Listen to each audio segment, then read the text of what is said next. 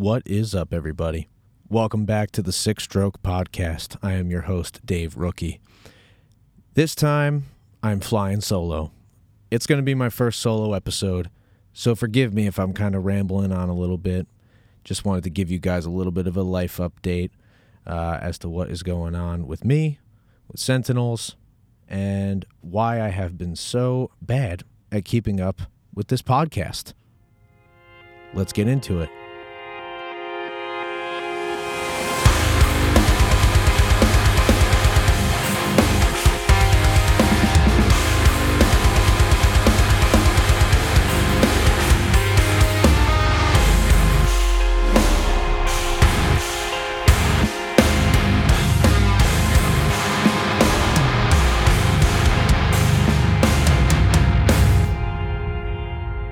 Welcome back, everybody.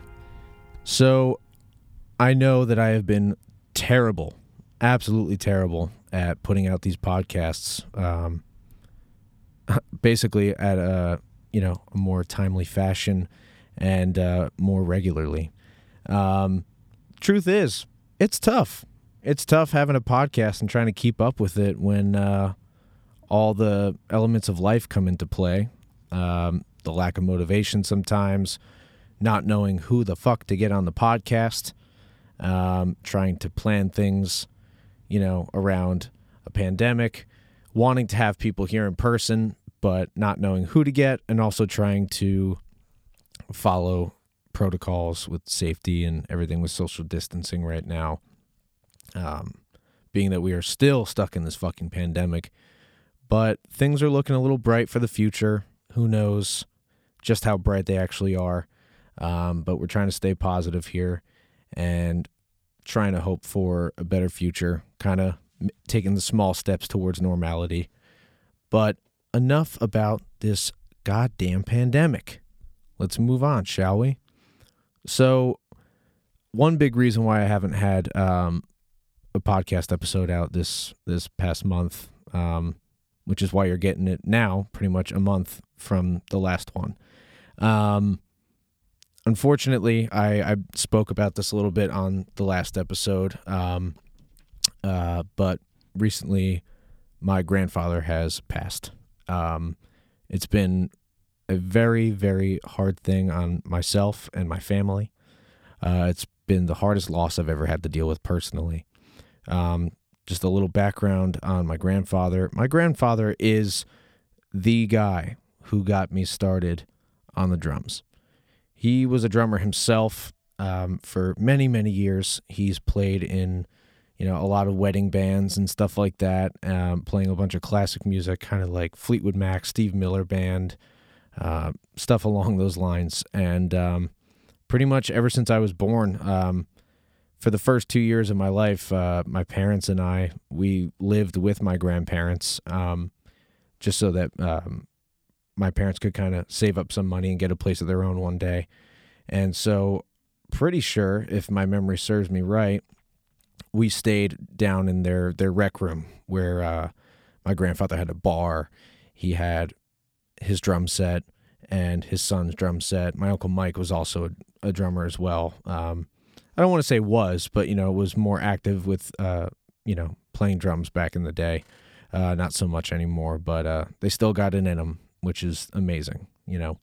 Um, so I basically stayed down in their their rec room like from you know basically a newborn until two years old, and uh, pretty much by the age of three, you know, and even before that, uh, my family tells me all the time how I would just kind of walk up to the drum set and grab the sticks and just start, you know, doing baby shit, you know, just kind of tapping on drums here and there and just, you know, but the natural gravitation towards drums uh, really caught my grandfather's attention, and he just basically looked to my mom and and said, "Cheryl, I'm gonna make this boy a drummer," and she was like, "Okay, Dad, we'll see about that."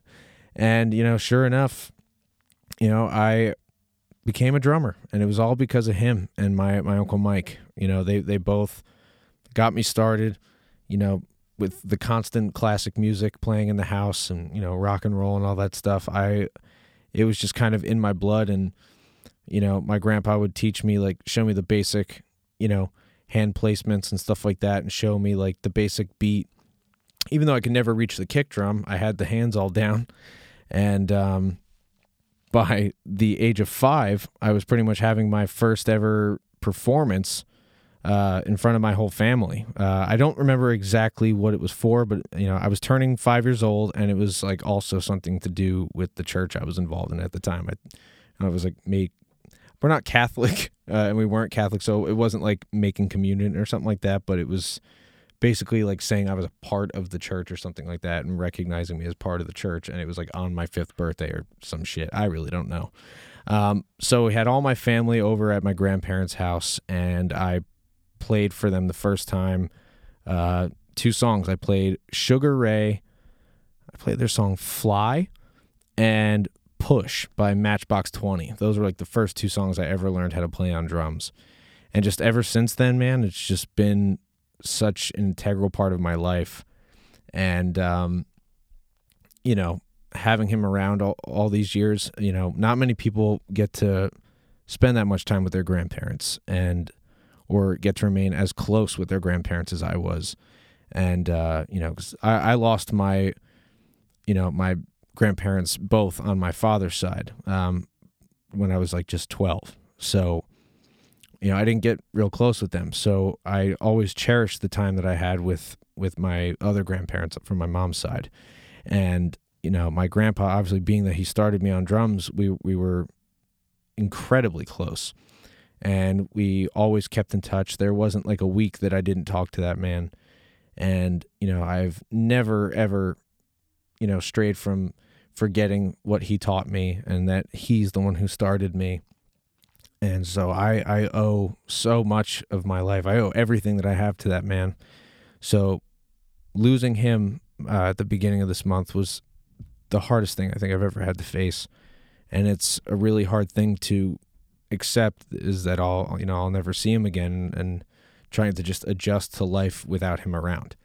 It's the most dreadful thing I can I can think of and unfortunately it's now a reality. But I try I'm trying not to focus on the negatives of it and I'm trying to think about all the positive impact that he's had on me over the years and just the overall impact he's he's left on everyone else who's ever met him at the funeral, there there were people who I haven't seen in years, or people I I knew that I didn't even know he knew, showing up to pay their respects, and it just brought tears to my eyes, just seeing, you know, and hearing all the amazing things that he's done for them, or just hearing you know their opinions of my grandfather and just how amazing of a man he was.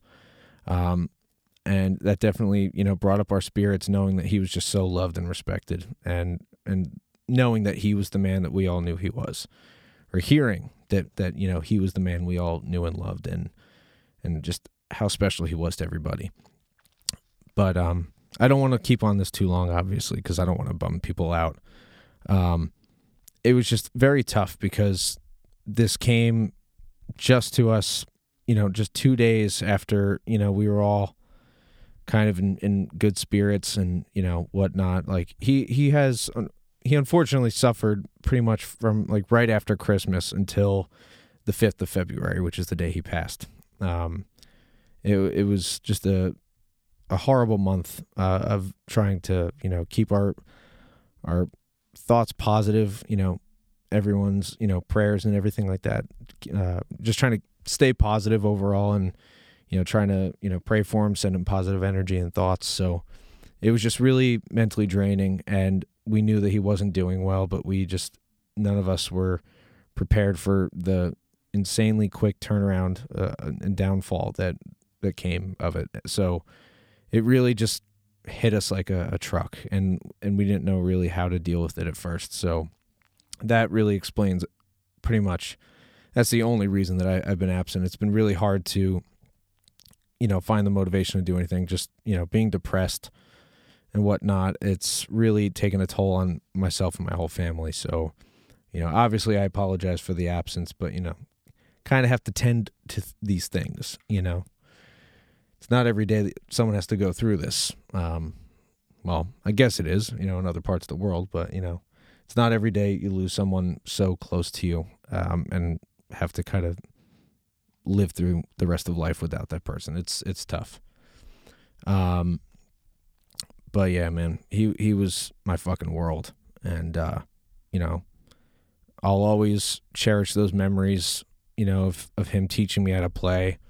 You know, to the the years of shows that he came to that he could um, to see my bands play over time. You know, getting to tell him, you know, all the cool things that that were happening, and just you know, reminding him that it was all possible because of the fact that he got me started. And that's something I will never take for granted. I fucking love that man, you know. And uh, anyone of my friends who got to meet him over the years, you know, they consider themselves lucky for getting to even know him. And, you know, just hearing that, you know, has always, uh, you know, made me real proud to call him my grandfather and to basically carry his name as my middle name. But now we're going to shift gears a little bit and talk about some of the more positive things um, that have come recently um, and that have kept me away from the podcast. Um, I really have been wanting to talk about this on the podcast forever. I've been not so much hinting at it, but dropping little little key notes here and there, and you know, just mentioning how excited I was for the future of Sentinels. Um, we have announced recently that we have signed a worldwide deal with Sharptone Records. Pretty much the dream label for us and just the best label for us to be on. The the best label with the best people behind it. Uh, we seriously could not be more excited uh, to be a part of Sharptone Records, man. Ever since that fucking label launched back in like 2015, uh, my guitarist Chris and I, we were both hanging out uh, when we saw like the launch happen on social media and everything, and saw all the press releases. We just looked at each other and we were like, "Dude, this is where we got to be." And luckily, you know, kind of right time and right place. Uh, our managers were just, you know, right there, and you know, with someone from the label, and he played played them our music, and he snatched us right up, man. And it was just such a surreal phone call to get to to hear that like the the team that we have been fighting to get to for years uh, wanted us on the, on their label, and I cannot be more proud, um, more grateful, and you know, just overall ex- excited um, because I have talked about a little bit here on the podcast that we've been working relentlessly on a new record for pretty much all of 2020. Uh, pretty much from like February 15th or something around that time. Like mid February, we went in and started pre production. And then we actually went back to the studio to start recording the record uh, on March 1st. And halfway through the recording of the record, um, or all, like a little bit more than halfway through, is when the pandemic hit. And, you know, we had all these extensions. We unfortunately, you know, parted with our, our previous vocalist, Joe. Uh, so there was just all this stuff going on at once. So not only did we lose a vocalist halfway through, and then like a week later is when the pandemic really hit us, and the studio was kind of on lockdown. There were only certain people allowed in there, and you were only allowed there if you were just coming straight from home, no work, no other places. So it it really extended our studio time way longer than we expected. Um, and also, you know, trying to find a new vocalist through all this, it, it was fucking hectic. Um, but everything, I, I believe everything happens for a reason. And I'm not saying I am grateful for this pandemic because uh, I know that so many people have died from it. So many people have nearly died from it. It's it definitely gave us the extra time we needed, especially in in a, a time of need where we needed a vocalist, and I had basically adopted all the lyrical duties because of that. It gave me the extra time to really work on the lyrical and vocal aspects of the record, um, like writing the lyrics and, and composing the vocal patterns and stuff like that, getting them ready to to send out. Um, and it was just it was so much that that really was like weighing on us and i knew that if we were still confined to just those 30 days the record would have suffered for it. So I do find it, you know, obviously a curse, but somewhat of a blessing. The the pandemic really gave us the extra time to perfect this record and with how it's come out, I could not be more proud to have it out on the label that we've always wanted to be a part of. Um, I am so fucking fond, or I am so, I am so fucking proud of this body of work that we've created together. Uh, it's better than any of us could have ever imagined. Um, and I, I'm still in awe when I listen to it. And like, you ever have those moments where you listen to your own music and there's just like those moments where it hits you and you're like, damn, this is my band. Like that that's kind of what it's like for me all over this record. And you know, I, I don't mean to to sound like that guy, like, oh, we we made a fucking banger of a record, bro. It's gonna be fucking flames. They're not trying to be one of those guys, but I am just insanely proud of what we have to come, and uh, I can't wait for you all to hear it. Um, and also with that, the announcement of Sharp Tone and everything like that, we announced our new vocalist Josh Hardiman, who, God, I can't say enough good things about this motherfucker. I love this guy so much. He came, like his name came up um, by our our buddy uh, Aaron Shaparian, who's basically like, you know, the silent sixth member of Sentinels. He's been a, basically in the circle of Sentinels since bef- since before they even started. Like he's been a friend of theirs ever since, and he's always contributed ideas and helped make Sentinels sound the best that they possibly could. Um, so his his name came up with them because I, I think they had worked together on a track, um, and then also I we were looking around for vocalists everywhere, and it was just so hard to find somebody. Uh, to where I, I hit up my buddy JT uh, JT Cavey from Erra because um, we we had a project like years ago that we were kind of involved with online, and so we we've always stayed in touch and and whatnot, stayed buddies. So like, I I kind of just hit him up. I was like, dude, I'm in a time of need. Please tell me you like have you know somebody out there available who wants to be the vocalist for like a progressive metalcore band, and he just said, yo, Josh Hardiman, 100 percent, and you know, literally just talking to him over the phone was just so easy and and and so smooth. We could like tell just how hungry and passionate he was to be in a band because, you know, his his vocals are incredible. He's so powerful, he's so articulate and uh, he's got so much to offer, which you know you guys have not heard yet, um, but you will hear soon enough. Um, he's just everything that we've ever wanted in a vocalist um, and a bandmate. He has basically the perfect voice for for what we've always wanted to uh, you know accomplish for our music. Um, so not only is he an amazing vocalist, but he's an, an incredible bandmate and an incredible friend. Very very positive spirit, and you know just kind of embodies you know hard work and, and passion. And he it was a seamless transition so you know, I I finished all like the vocal patterns and I I, I sent them out to him and then you know he practiced them for like maybe a couple weeks and then he flew out to the studio and dude he's just crushed the record i can't wait for you to hear um, all the nuances and stuff like that and and just the the emotion and uh, the impact that he put on on this record like i literally could not imagine it sounding any other way and that is, uh, you know, widely because of you know his vocal performance. I, I I'm floored every time I, I listen to it. I, I absolutely love what he's done for our record and you know everything that we're gonna create together in the future.